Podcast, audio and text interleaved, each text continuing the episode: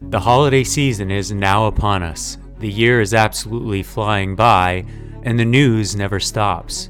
That's why we at the DSR Network have expanded our programming to cover even more of the world's events. We hope you will consider supporting our work by becoming a member. Members enjoy an ad free listening experience, bonus content for virtually all of our shows, an invitation to the member only Slack community, and more. Best of all, if you become a member in the month of November, you can take 50% off the membership price for the first month. Visit thedsrnetwork.com slash buy and enter code STUFFING at checkout.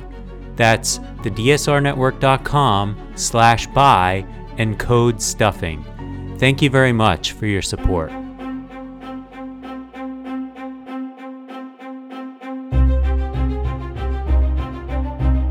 Hi, and welcome back to Foreign Office. I'm Michael Weiss, Director of Special Investigations at the Free Russia Foundation and Senior Editor at The Insider. Uh, this week, I'm joined by my friend Faysal Itani. He's the Senior Director at the New Lines Institute in Washington, D.C., um, a longstanding friend, colleague, ally, comrade, um, mutual or or, com- or fellow observer of tragedy and catastrophe in the region we call the Middle East and that's the reason that I've uh, invited him on. Uh, so he and I and our other friend Hassan Hassan, who's the co-author uh, with me of uh, our ISIS book, Inside the Army of Terror, have been watching. Um, I guess what you what would you call it in a, in a sense of of sort of forced detachment, forced emotional detachment, but also commingled with horror at unfolding events in the region. Um, but we're not here to talk about sort of the the the the, misery of uh, the Israel Hamas war. We're here to talk about regional implications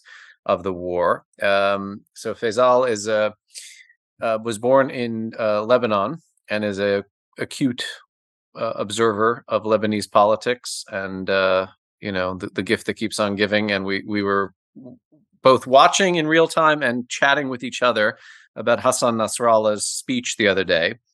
For those of you who don't know, he's the Secretary General of Hezbollah.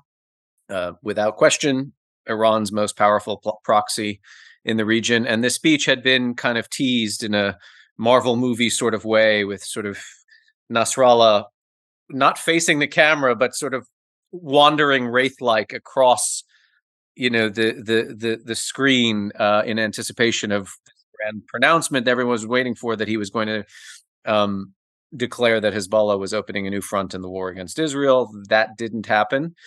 Uh, and Faysal and I have slightly different takes on this. Uh, he wrote a piece in New Lines. I don't want to step on your toes and try to summarize what what your argument was, but let's just let's put my argument up first, and then you can you can sort of contrast. So I I saw Nasrallah's speech as very anticlimactic, very boring. Um, mercifully it was about one one hundredth of the length of the typical Fidel Castro speech, but tended to be the same kind of uh, exercise in prolonged agonized tedium. Um, you know, seemed to know quite a bit about the internal dynamics of the Israeli cabinet. Seemed to be a frequent reader of Haaretz and the Israeli media. Um, said, and this was the most interesting part, that you know, this was completely planned, orchestrated, and executed, meaning the October 7th atrocities against Israelis by the Palestinian side. Nothing to do with us, uh, which is wink, wink um, code for Iran had nothing to do with it. That's obviously a hot button issue, deciding if or determining if if the Islamic Republic was in any way, shape, or form involved in this pogrom.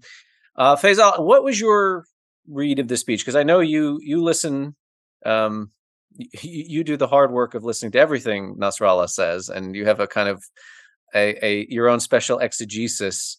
Uh, you know, he's a he's a smart guy. Say what you will about him, and he he's a clever communicator. Uh, and you you wrote this essay for New Lines. Let's start there, and then I think we can sort of zoom out into broader implications of where this war is headed, uh, and whether or not Iran and, of course, the United States are going to be dragged into it at some point.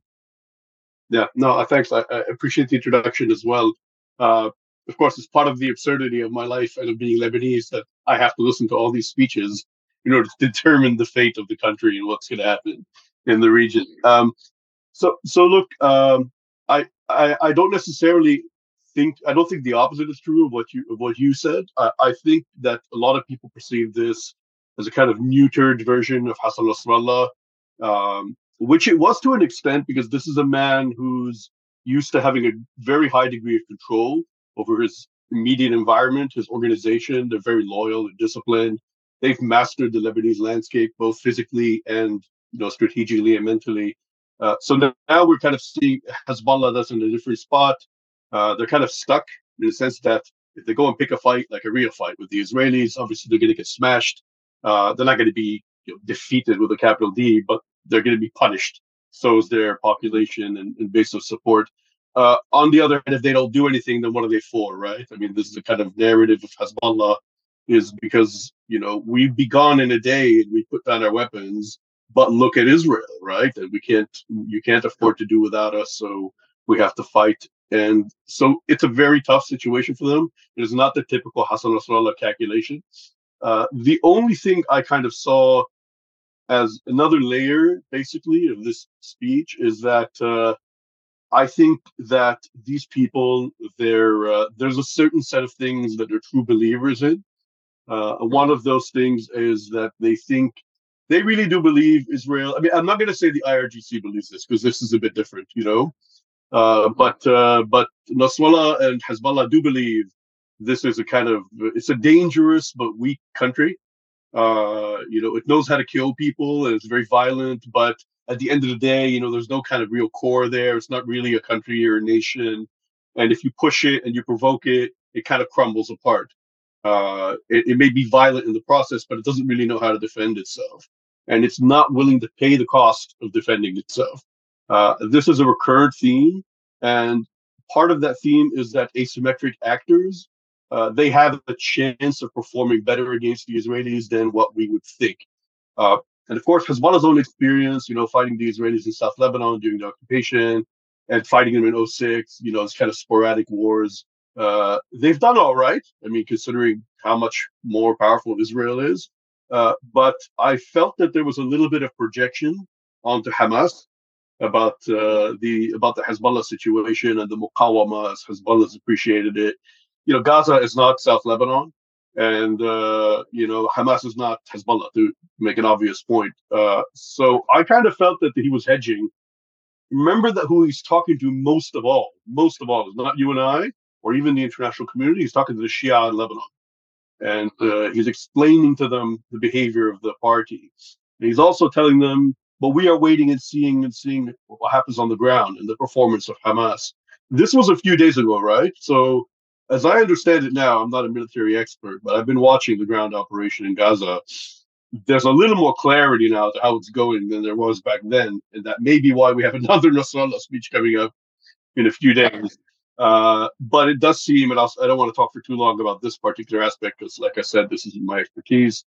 It does seem that Hamas is struggling, and um, they some of the things you would expect them to give an army a hard time in in an urban environment, killing their tanks, killing a lot of people, stuff like that. That isn't really happening. I mean, the Israelis are losing men, but they then they're not able to stop them, and uh, so they're going wherever they want. And it's slow, it's ugly, but it's not what you want to be if you're Hamas right now. So you know the point you raised earlier that I mean Nasrallah kept referring to Israel as a cobweb you know, something that can be pulled apart quite easily. Although, ironically, cobwebs are notoriously Pretty, very yeah, robust. powerful and tensile, um, at least for an insect. Um, not to go down that road of metaphors, but anyway, um, but but Israel has never had an attack against itself like it did on October 7th. I mean, this was the worst mass atrocity of Jews since the Holocaust, right? So in a way, it's ne- this proposition that he's kept in the back of his mind has never been tested. Uh, you know, not certainly during the occupation or 2006 Israel Lebanon war. And I mean, if you kind of read the or take the temperature of Israeli society again through the Israeli media, there is overwhelming support to eradicate Hamas. However, you go about doing that, or whether it can be done, is a separate question. But uh, you know, there's there's absolute contempt for Netanyahu who's seen as a criminal and a thug, and I don't think is long for this world politically. I mean, I think on that issue, it's it's almost been decided in advance.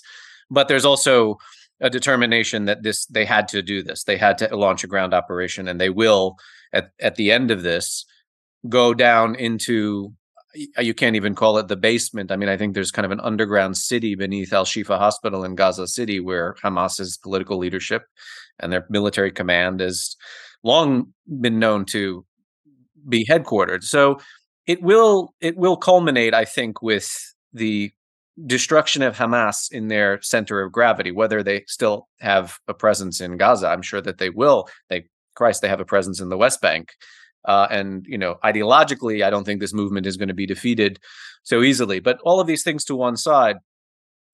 To your point, do you see Hezbollah's calculation, and really we're talking about Iran's calculation here, is okay, maybe Hamas bit off more than it could chew. Maybe it was a victim of catastrophic success in in this operation, uh, and now, you know, w- we are seeing sort of the beginning stages of uh, understanding or resolution that that Hamas is finished as a proxy, and now is the time to, you know. Um, kind of reconcile other interests which have evolved in the region uh, in the last 20 years in particular. I mean, it's interesting to me that, and I want to talk to you about the U.S.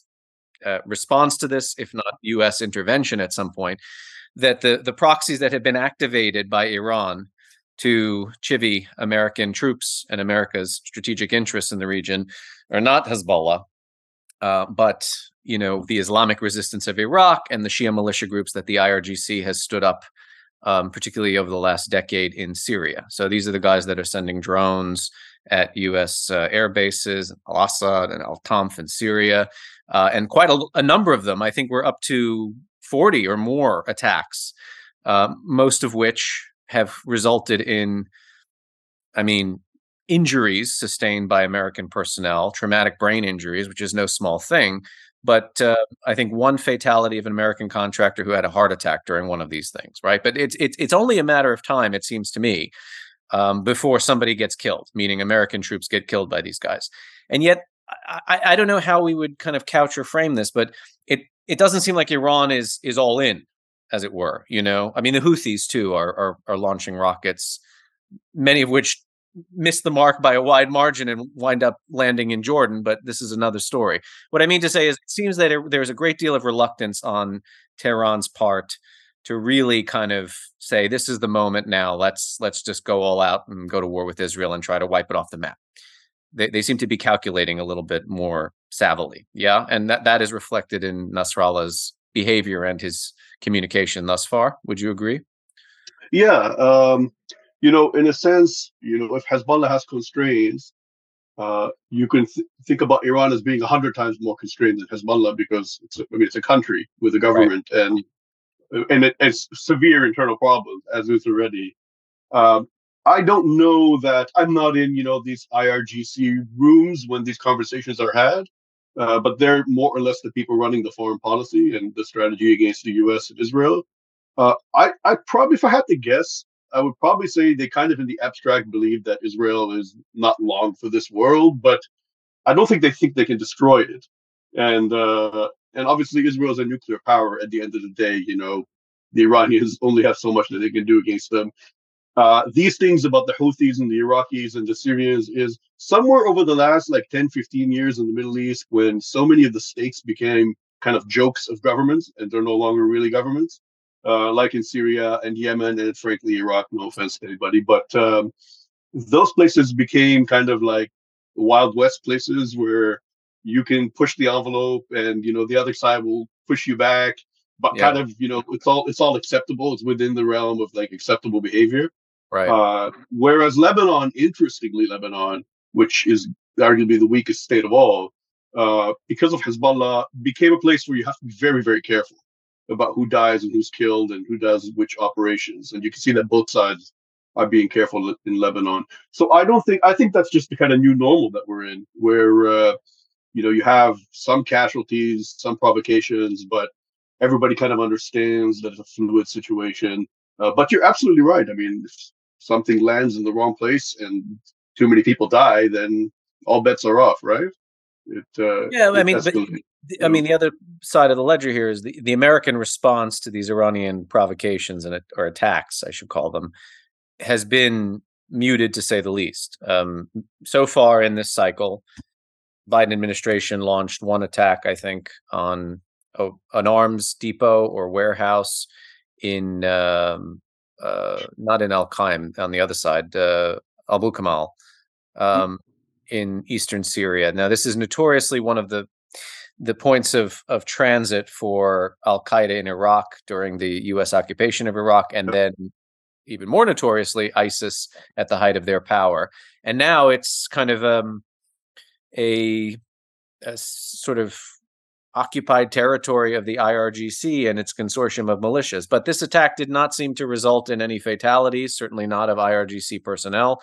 If anything, Israel has been conducting more sorties on the Syrian Iraqi border than the United States has. And mm. so today I saw some State Department or probably Pentagon spokesperson say that, uh, well, you know, we uh, we don't go tit for tat. We we pick our targets very strategically. But I'm wondering what's so strategic about an a warehouse that has been all but abandoned, you know, in the Jazeera. Um, it seems like there's a great deal of um, uh, a, a, a motive to de-escalate on the part of the United States, and the Iranians seem to be playing with us, for lack of a better term. They they want to see what they can get away with. They want to see what our threshold is. But I, you know, I read recently that one of the drones that was sent, I think it was. Um, I, I, forget which uh, airbase it impacted. But basically, this thing with its warhead attached, embedded or, or landed in the roof of the barracks and didn't explode. But had it exploded, there's a very good chance there would have been American uh, fatal- fatalities, and God knows what the response would have been then.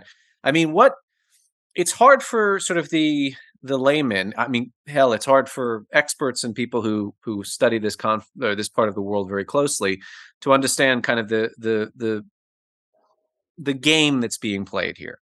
Um, so obviously, the, you know, the successive U.S. administrations, even going back to George W. Bush, who was prevailed upon by David Petraeus to start bombing factories in Iran that were manufacturing the explosively formed penetrators, which were killing uh, U.S. servicemen and women in Iraq um, in record numbers. I mean, the IRGC, according to our own in-house Pentagon history of the occupation of Iraq, is responsible for more American military deaths than any other entity save Al Qaeda in Iraq stroke ISIS, right? And yet, mm-hmm. a great deal of reluctance to escalate the fight against Iran. Mostly, this has been confined to sort of gray zone activities or shadow wars, or, I mean, hell, the Israelis, they seem to be much more willing to conduct targeted assassinations, particularly of nuclear scientists. Uh, we've helped with cyber warfare. There have been joint operations, most um, famously taking out Imad Mughniyeh, speaking of Hezbollah, who in Damascus in, I think, what, 2008. That was a joint CIA Mossad right. operation. But now there seems to be consensus. Don't pick a fight. Oh, I'm sorry. I, I forgot about the most banner or signature um, event, which was the killing of Qasem Soleimani under Donald Trump. Nobody really thought that was going to happen, but it only happened because Trump was president, right?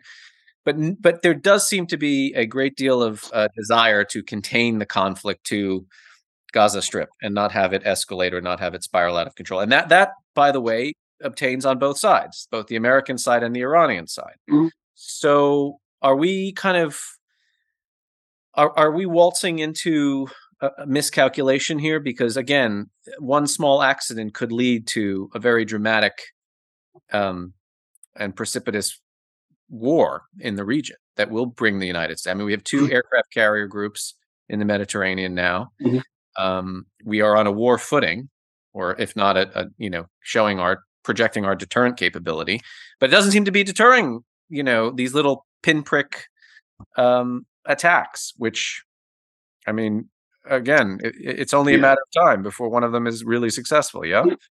So if if you want to forecast this sort of thing, mm-hmm. uh, let's kind of spare a thought for the Americans here a little bit. Uh, unlike you know three, five years ago, etc., uh, our position in the Middle East uh, before October 7 was not so bad.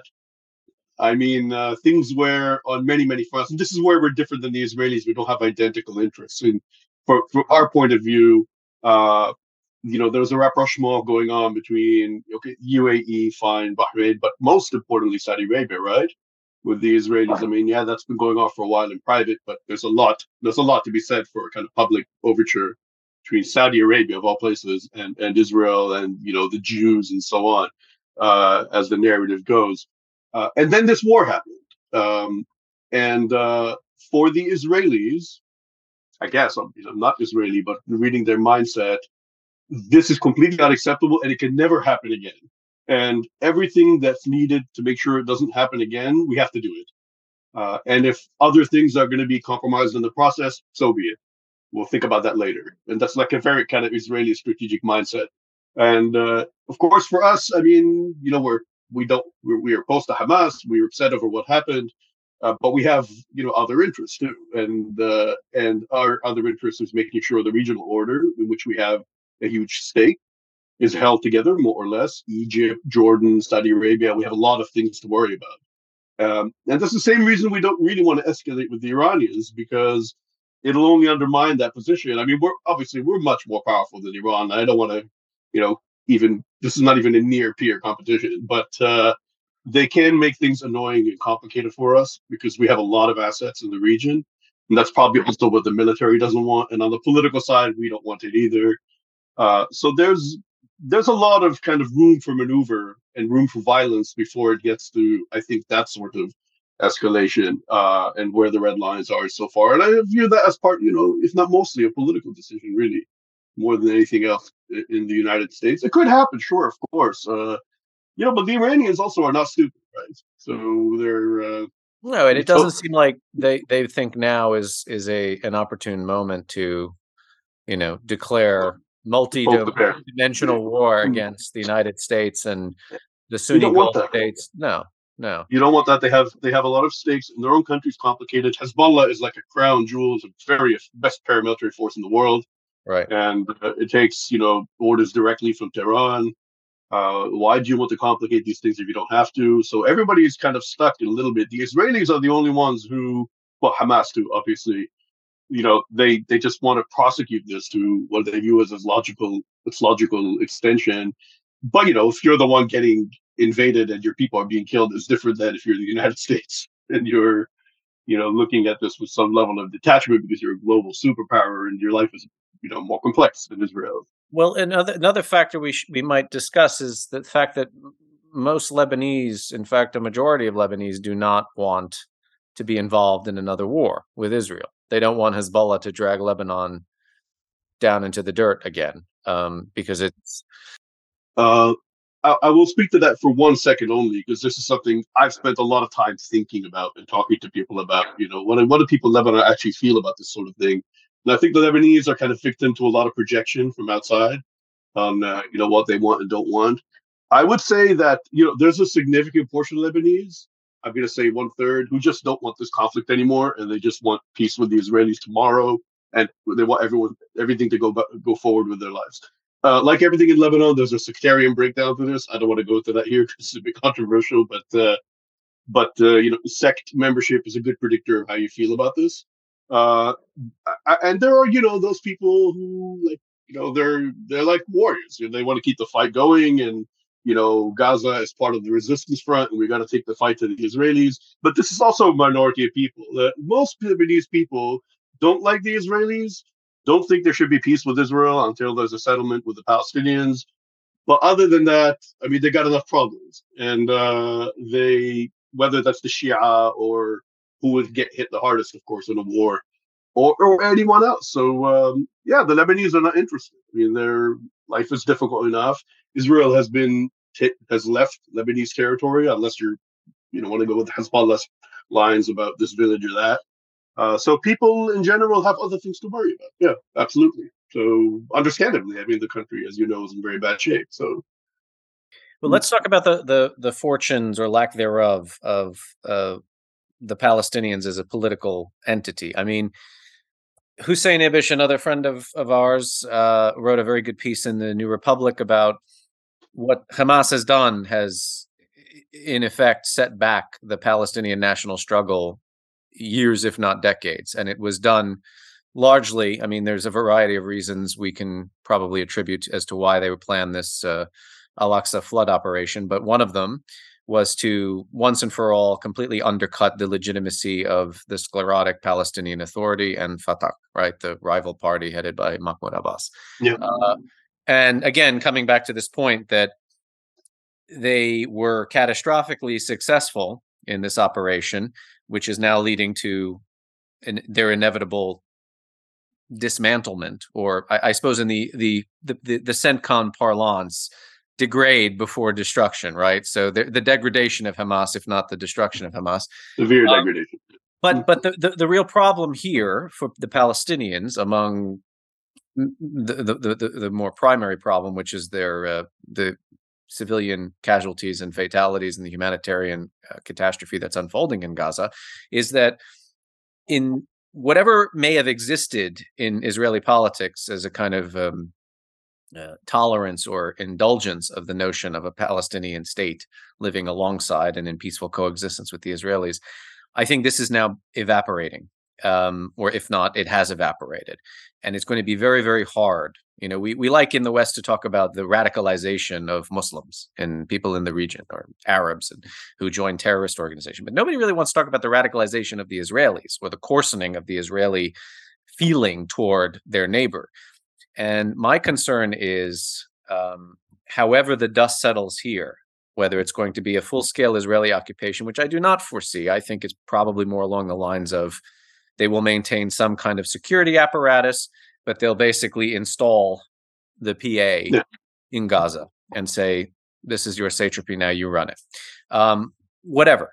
Uh, I don't see a prospect you know the the the the interminable peace process has continued and continued and continued. Now I think it's dead, at least for a very long time.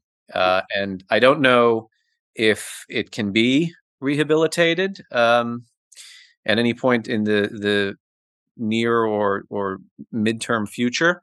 Uh, and I want to also, uh, first of all, I, I, I'm keen to hear your thoughts on that. Um, but I mean, this is this is as as a one of the defining and signature policy issues for the region, pre- long predating 9 11, uh, and certainly uh, the, the, the wars in Iraq and the intervention in Syria.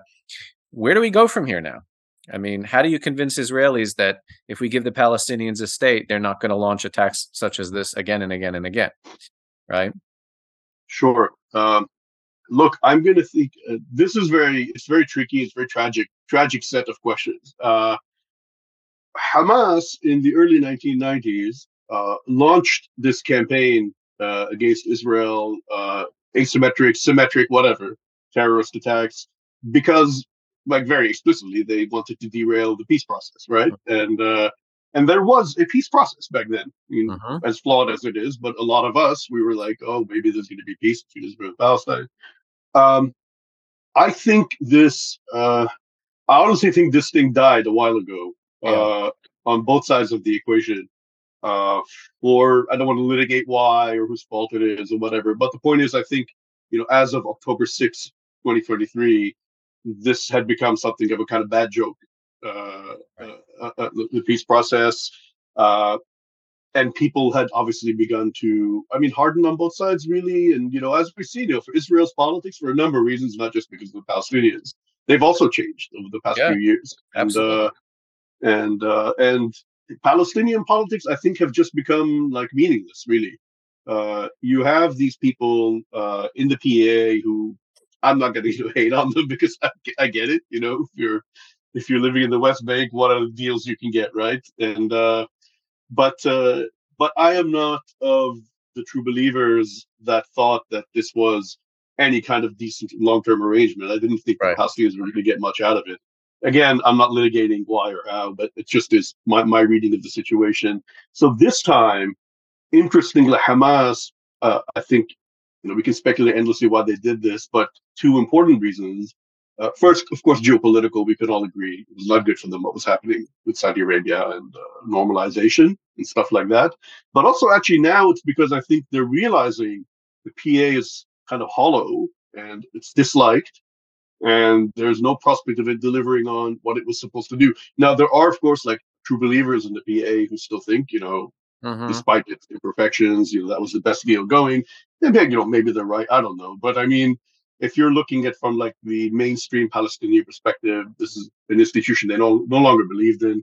And probably Hamas thought that this would put the PA on the spot and, you know, demonstrate how kind of bankrupt it is. It's pro-Israeli, you know, it's not going to come to Palestinians' aid.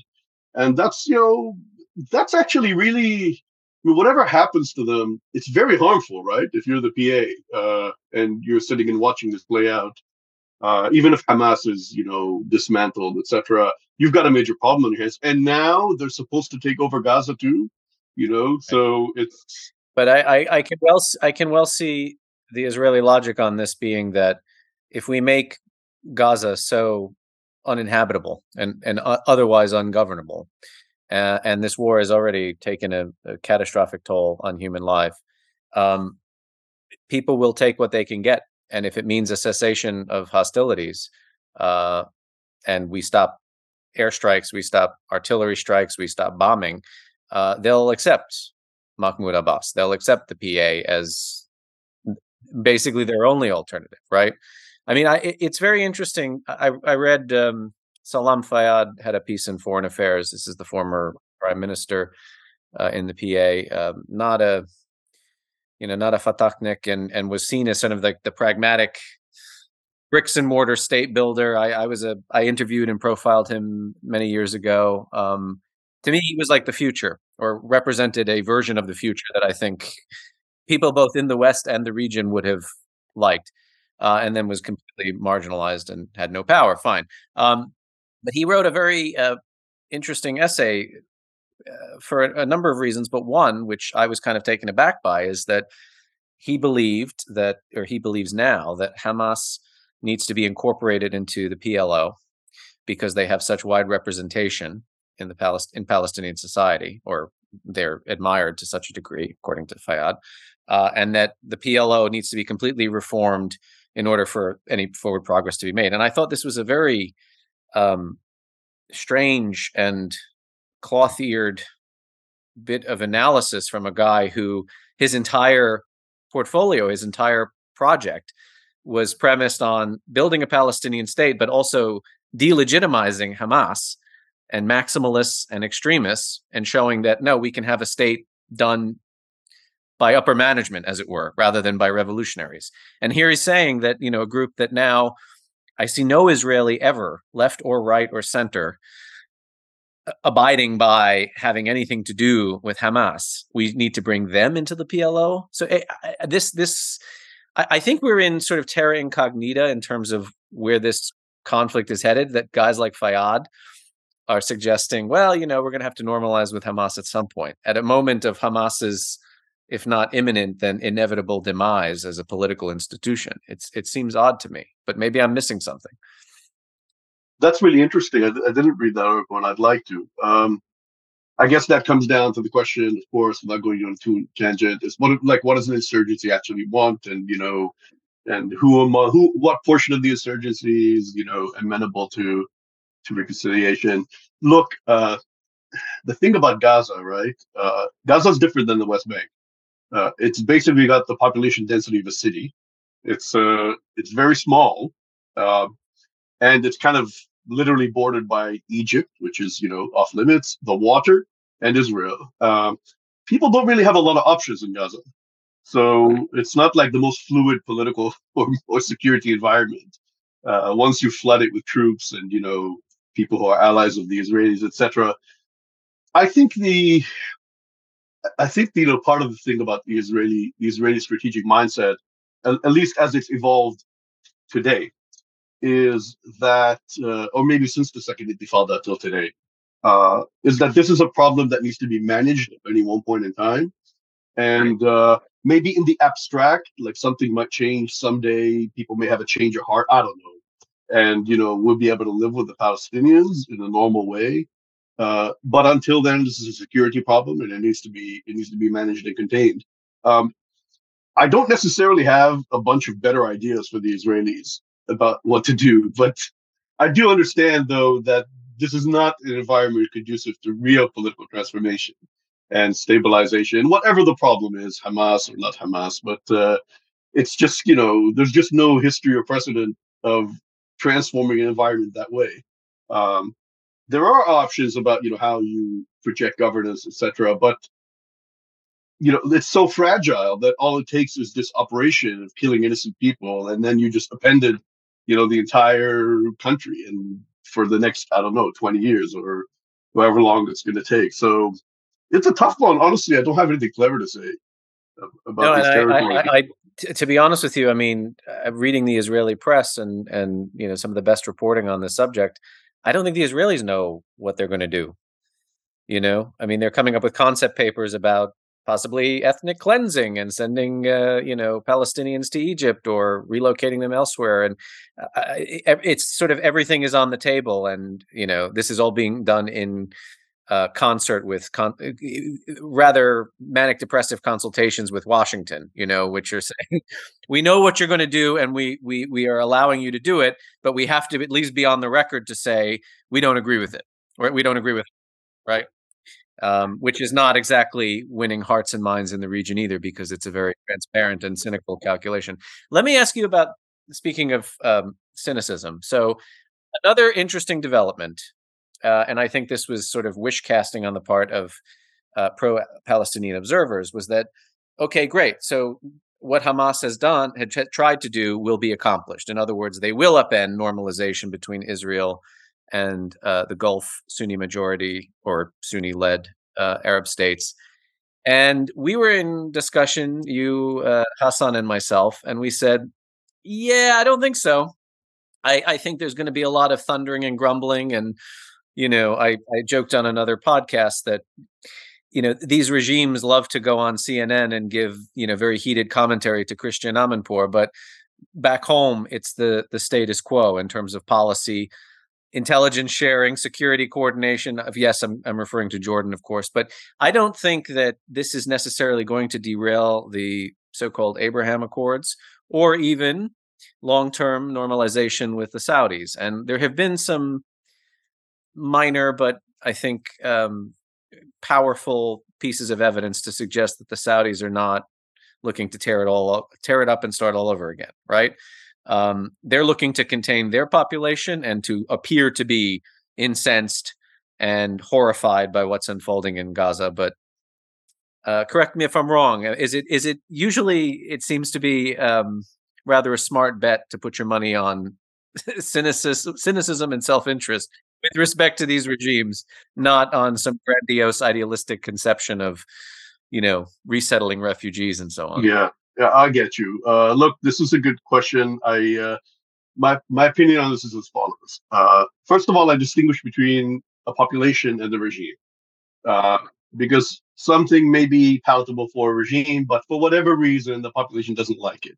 And obviously, we know with what's going on, everybody in the world now is you know lost their minds and everything is very heated and uh, and uh, you can't like as a regime even if you're a dictator obviously you can't just do whatever you want right so you you have to think about what people feel, uh, and that's real. Uh, that's a real constraint. Is it a lasting constraint? Um, I guess it depends what happens on the ground, but eventually this is going to finish, right? So it's not going to go on forever, and it's going to have an end, and it's going to look horrible or bad, but it's going to stop, you know, and won't be in the news headlines every day. I I mean, I sound horrible saying it, but that's just the way that wars go. Uh, I will say I in, in, in my town in Beirut in 1982, people forget this maybe as a historical parallel. The Israelis invaded Lebanon and occupied a capital city in the Middle East and killed, I don't know how many people, including a whole bunch of Palestinians. And no one did anything.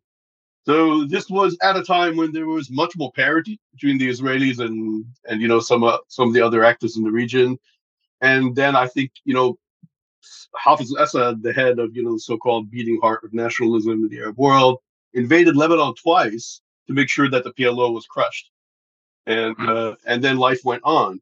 Uh, I think that there's some legitimate and real angst if you're Jordan in Egypt, especially that this might actually create a real strategic security problem for you. This war, and uh, that I understand and I think is genuine.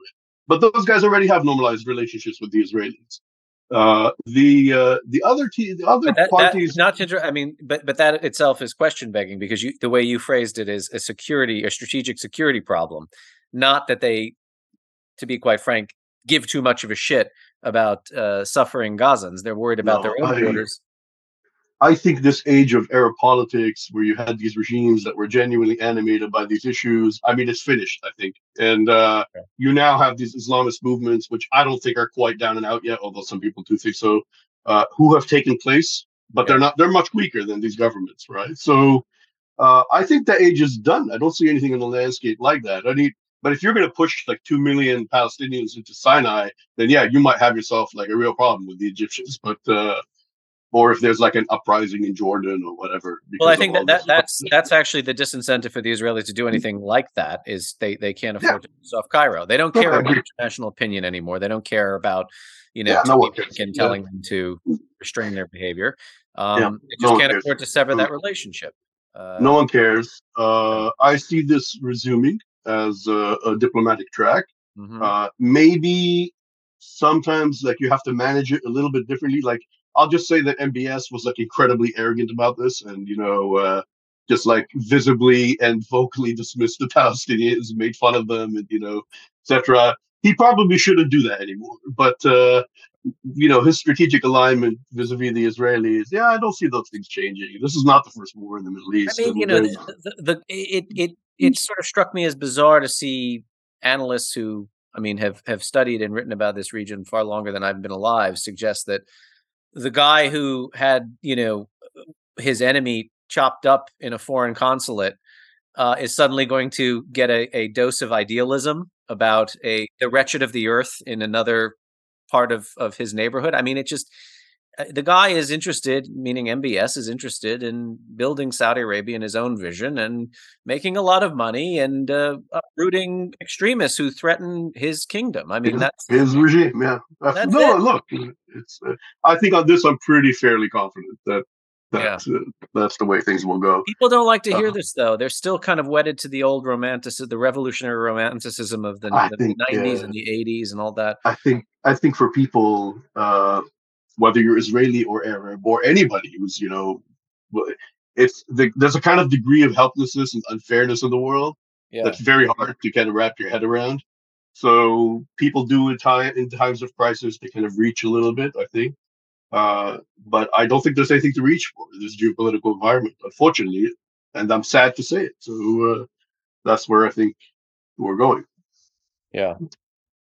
Any final thoughts what what is keeping you up at night? Uh, what's keeping me up at night is people from Lebanon texting me about whether there's going to be a war, as if I know that. Yeah. Did you have a, a, relative who visited you to spend about ten minutes uh, bashing the Israelis, and then they switched track to what was it? Was bashing or making fun of Hezbollah. Yeah, look, this is like a quintessential, yeah. quintessential Lebanese package of, of feelings. You know, like uh, there's a feeling towards the outside hostile power, uh, but there's always, always, you know, this kind of predominant burning feeling towards whoever you view as your near enemy. and, and every every Lebanese well, person. Who, whoever is responsible for the, the petty inconveniences of life to which you are accustomed on a day to day basis is going to earn more of your enmity than, you know, sort of the far off abstract bogeyman.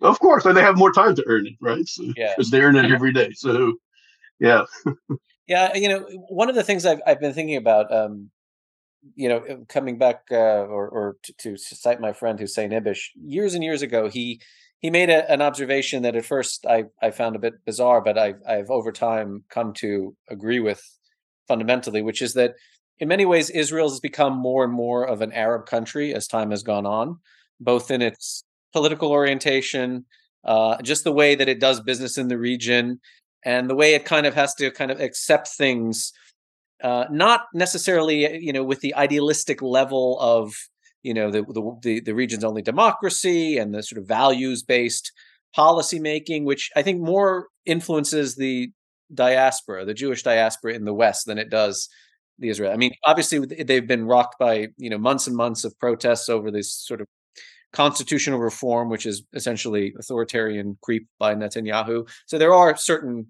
red lines.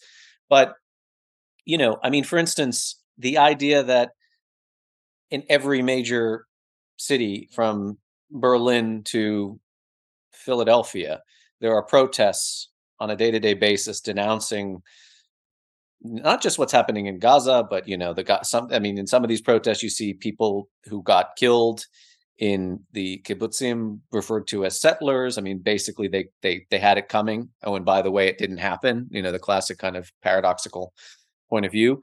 Uh, and, and the Israelis are just like, look, we don't care. We're going to do what we have to do. Um, you hate us, great. You're always going to hate us. You hate us especially now because we're exercising power and we're doing the thing you knew it was going to happen as a result of this but there's sort of a, a, shrugging attitude to it. And even with respect to the US Israeli relationship, I mean, people seem to be shocked that Joe Biden can't wave a magic wand and get the Israelis to do exactly what he tells them because we subsidize their military industrial complex to the tune of billions of dollars a year.